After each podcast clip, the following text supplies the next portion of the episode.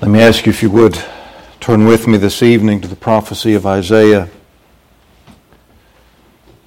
I want to speak from chapter 12, but I want us to read chapter 11 and chapter 12 together. These are very brief chapters. But Isaiah 11, beginning in verse 1. There shall come forth a rod out of the stem of Jesse, and a branch shall grow out of his roots. And the Spirit of the Lord shall rest upon him the Spirit of wisdom and understanding, the Spirit of counsel and might, the Spirit of knowledge and of the fear of the Lord, and shall make him of quick understanding in the fear of the Lord.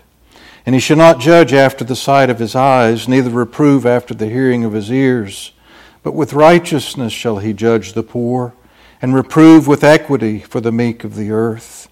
And he shall smite the earth with the rod of his mouth and with the breath of his lips shall he slay the wicked. And righteousness shall be the girdle of his loins, and faithfulness the girdle of his reins. The wolf also shall dwell with the lamb, and the leopard shall lie down with the kid. And the calf and the young lion shall, and the fatling together, and a little child shall lead them. And the cow and the bear shall feed, their young ones shall lie down together. And the lion shall eat straw like the ox and the sucking child shall play in the hole of the asp, and the weaned child shall put his hand in the cockatrice's den. They shall not hurt nor destroy in all my holy mountain, for the earth shall be full of the knowledge of the Lord as the waters cover the sea. And in that day there shall be a root of Jesse, which shall stand for an ensign of the people, to which shall the Gentiles seek, and his rest shall be glorious. And it shall come to pass in that day that the Lord shall set his hand again the second time to recover the remnant of his people which shall be left from Assyria and from Egypt and from Pathros, from Cush, from Elam and from Shinar, from Hamath and from the islands of the sea. And he shall set up an ensign for the nations, and shall assemble the outcasts of Israel, and gather together the dispersed of Judah and the four corners of the earth. The envy also of Ephraim shall depart and the adversaries of Judah shall be cut off. Ephraim shall not envy Judah, and Judah shall not vex Ephraim. But they shall fly upon the shoulders of the Philistines toward the west. They shall spoil them of the east together. They shall lay their hand upon Edom and Moab, and the children of Ammon shall obey them. And the Lord shall utterly destroy the tongue of the Egyptian sea. With his mighty wind shall he shake his hand over the river, and shall smite in it the seven streams and make men go over dry shod. There shall be an highway for the remnant of his people, which shall be left from Assyria, like as it was to Israel in the day that he came up out of the land of Egypt. And in that day thou shalt say, O Lord, I will praise thee. Though thou wast angry with me, and thine anger is turned away, and thou comfortest me. Behold, God is my salvation. I will trust and not be afraid. For the Lord Jehovah is my strength and my song. He also is become my salvation. Therefore, with joy shall ye draw water out of the wells of salvation. And in that day shall ye say, Praise the Lord, call upon his name, declare his doings among the people, make mention that his name is exalted. Sing unto the Lord for he hath done excellent things. This is known in all the earth. Cry out and shout, thou inhabitant of Zion, for great is the Holy One of Israel in the midst of thee. Well, amen. Trust the Lord will add his blessing to the reading of his inspired word. Let's do unite our hearts together. Let's bow our heads in prayer. Our Heavenly Father, we tonight have enjoyed singing praises to a God who is worthy. We look forward to that day in which we'll praise you with an unsinning heart. Lord, tonight we come and we have set before us emblems that will remind us of the means of the forgiveness of sins and of the very ground upon which you will finally conform us into the image of your dear Son. Help us tonight. Lord, still us. There are things certainly in all of our lives thoughts, our obligations, pressures, battles, blessings, so many things that can easily distract. Free us from them. Let us not be mindful of tomorrow's duties, as it were, but let us in this day rejoice in eternity's realities. And so draw near. Help us by your Spirit. We pray it in Jesus' precious name. Amen. As I said, I want to focus our attention tonight on chapter 12 of Isaiah that we've read together. But I want to step back for a moment and put at least a little bit of its context before us. I'm preaching in Romans right now. It's a series. I'm pretty far into the ministry before doing a series in Romans, but maybe that's the best way it should be. I had always thought, though, for several years about doing a series in Romans, not just straight through like we're doing, but to do a particular series on Paul's usage of Isaiah in Romans. Because you've noticed, I'm sure already, and will as we go forward, that Romans is full of Isaiah. It's only Psalms that is quoted in the New Testament more than the prophecy of Isaiah. Isaiah is the pinnacle of Old Testament revelation. It's a remarkable book. I have some commentaries, some very recently uh, composed, that are the men are overwhelmed as one had spent 30 years. He was asked to do a, a small volume on Isaiah in the Tyndale Old Testament series. 30 years later, he produced it. In the meantime, he produced a quite large commentary on Isaiah in the process, but the themes, the beauty of the language, the organization, though in some places hard to find, yet powerfully present. When you think of this prophet who's called upon to minister in Isaiah or in Jerusalem, and we see the chronicling of the kings under whose reigns he prophesied, you see the history and the degradation of the nation through those reigns, the utter failure of Israel and Judah and Jerusalem itself. That's where Isaiah opens. The wounds, the bruises, the putrefying sores. It closes with the new Jerusalem, the new heavens and the new earth. Isaiah takes us on a journey to find that servant of the Lord. And in some cases, it was to be Israel that was a servant, and yet Israel and her kings failed. And you think of the line of Jesse, the rod of David in this time. What disappointments, what failures, unbelief, sin what would come of that line? But you see, we follow the prophet through. The failure of Israel is God's servant, but another servant would come. That tree cut down would have a branch, a root that would shine forth. A true king would come. And of course, it's all the story of Christ. And of course, that's what Paul took as he went to the synagogues, opening and alleging what Israel's Messiah was truly to be and to do. It's no wonder Romans is full of Isaiah. Well, chapter 12 brings the first section of the prophecy to a close. You come to chapter 13, you start reading of the burden of such and such a nation for a season through the prophecy.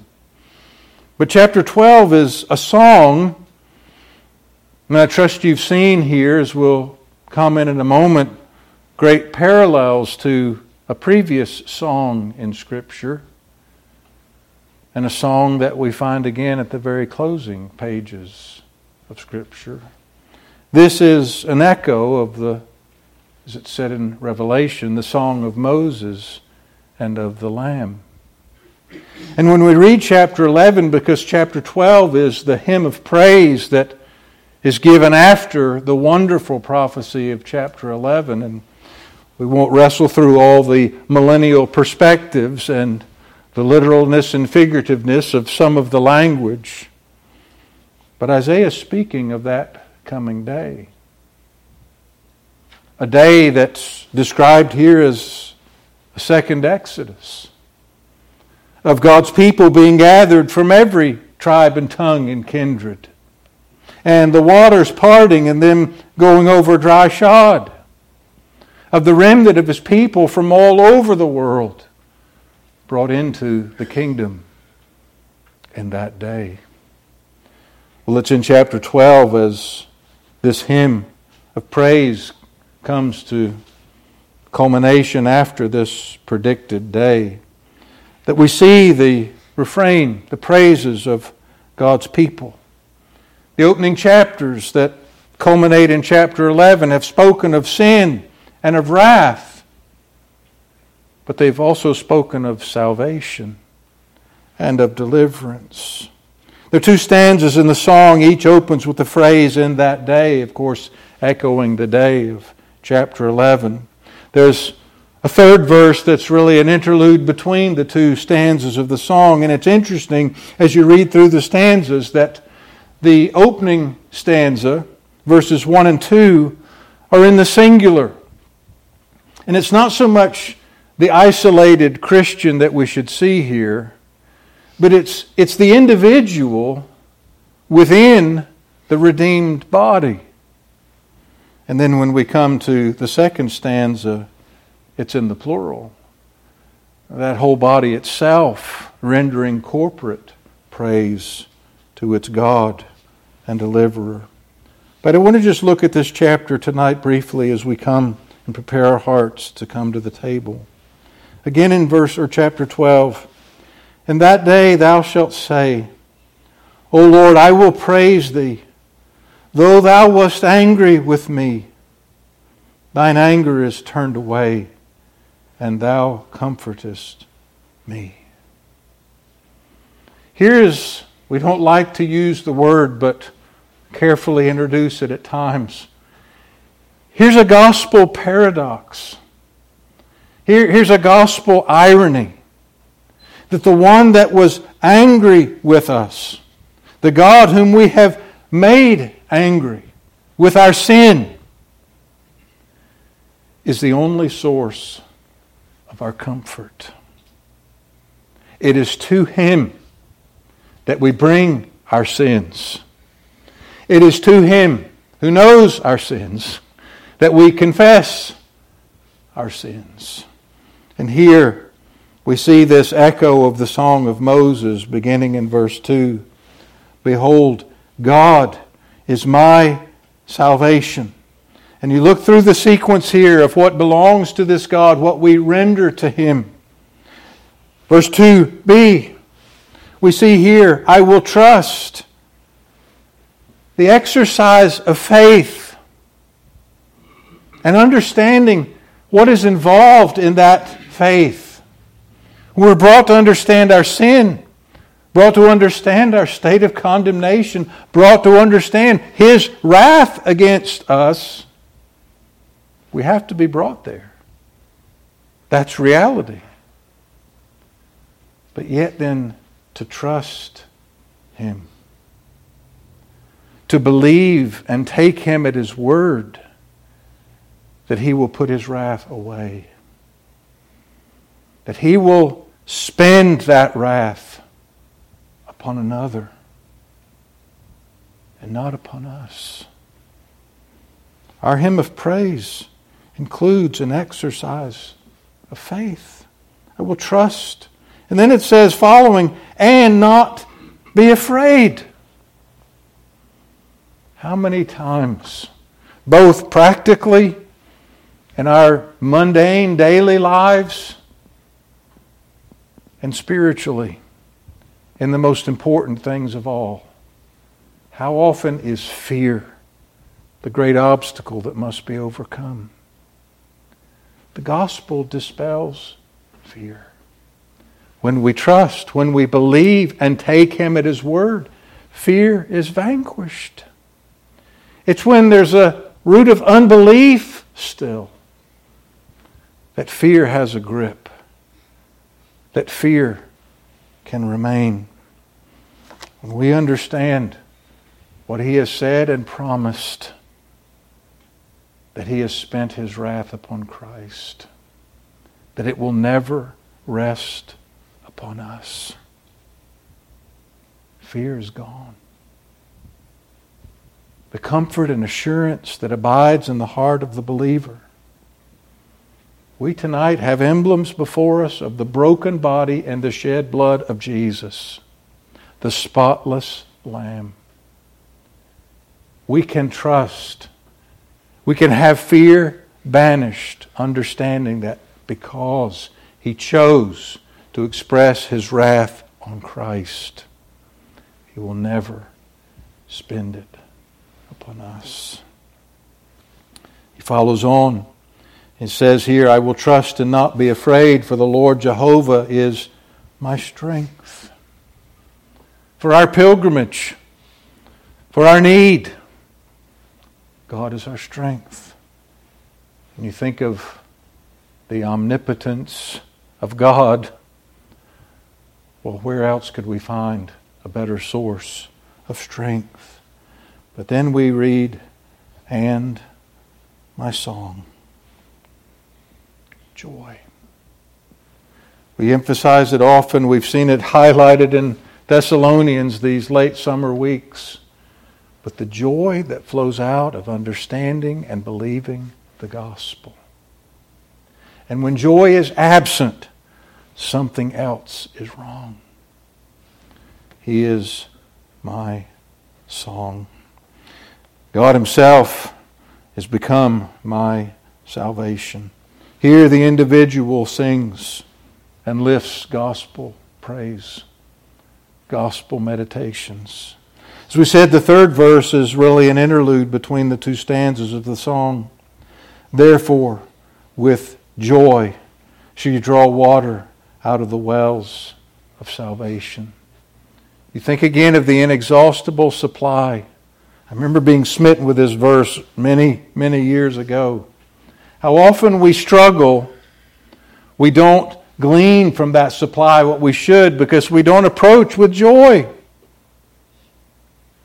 One of the most familiar Psalms. Enter his gates with thanksgiving, and his courts with praise. Therefore, with joy shall you draw water out of the wells of salvation joy overcome so many other obstacles in life. You want to be different than the world? We talk about lifestyle issues, staying away from ungodliness, ungodly practices, all of that, yea and amen. But you want to be really different from the world? Be joyful. It's remarkably different from the world. But then we come to the second stanza, and this is the one that is corporate praise. In that day you shall say, Praise the Lord. Call upon his name. Declare his doings among the people. Make mention that his name is exalted. Sing unto the Lord, for he hath done excellent things. This is known in all the earth. Cry out and shout, thou inhabitant of Zion, for great is the Holy One of Israel in the midst of thee. Now each saved individual in this community is called together to sing praises and give thanks to the Lord. And notice the emphasis on declaring his deeds. I think one reason many of us could say in our experience, perhaps in our own hearts and in the experience in church life we've known and seen, there are many that struggle with joy and the peace that is described in this psalm and the gospel comforts because little has been known and little has been explored of the works of God. We talk about the details of the gospel. We minimize gospel truth down to a decision. I had the students read last week That introductory essay that J.I. Packer penned to Banner Truth's reprint to John Owen's Death of Death, the treatise on the atonement. He talks in that essay about the old gospel and the new. And this is the new gospel that had been present and he's writing about in about 1959. But that the, the new gospel, designed to be helpful to men and just trying to persuade men to decide for Christ, neglected the key doctrines of the faith. And ultimately was not as helpful to the man as understanding those truths was helpful. To understand that I don't, in my fallen, corrupt, depraved nature, even have the ability to repent and believe the gospel. I must rely on Him to grant that ability. We can't preach that, then people will be so discouraged they won't come. Do you ever think that people understanding that condition could be helpful to them in getting to Christ, crying out to Him for grace and for help? Deeds when Isaiah will come to that pinnacle of his prophecy and present the suffering servant, we can read and speak of God's deeds, the creation of the world. We can read of his various deeds of deliverance for the nation of Israel. They were real victories, real deliverances, a real exodus from Egypt. But if we miss what all those pointed to, if we miss the necessity of a true king, if we miss the necessity and the, the granting of the true servant,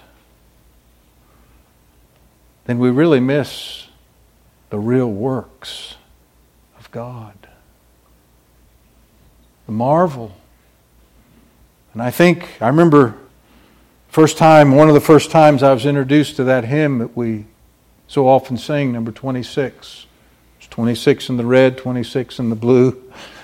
Great God of wonders, above thine other wonders, your grace above your other wonders shines. Remember being taken back by that. Think about that. But it's true.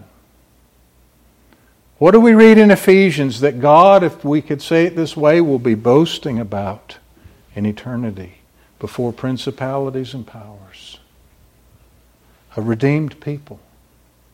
A people that he chose to save when he wasn't obligated to do so. A people that his son happily, voluntarily took into union with himself. He became their new representative, their new head and suffered wrath so that they wouldn't. We sang that old spiritual tonight. Were you there?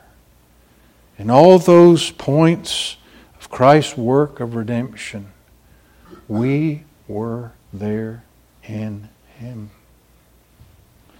We can declare these deeds among the people his glorious deeds, and then his wonderful presence. The Holy One of Israel, the close of this hymn, the Holy One of Israel, and again remember that, again, almost paradoxical description that Isaiah is filled with the Holy One. Holy is something that is distinct. It is completely separate. It is wholly other than everything else, than everyone else. Isaiah trembled in chapter 6 at the vision, the sight of this thrice holy God. But yet, the title God uses of himself in this wonderful prophecy is the Holy One of Israel. That he unites his people unto himself, and he is present in the midst of thee. The song, this hymn of Isaiah 12, it's not merely an emotional overflow, but it flows from an understanding of God's deeds, of that ultimate exodus, of delivering his people from the bondage not of an Egyptian superpower, but the bondage of their own sinfulness, and then bringing them to his presence.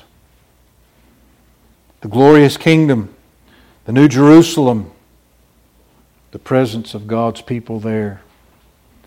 It's all based upon Israel's Messiah, her perfect King, Jehovah's perfect, suffering servant. And He has made us His own. We, with these called upon in Isaiah 12, have much for which to sing and praise. Let us joyfully praise Him tonight as we remember his deeds among the people. I'll ask you to take the blue hymn.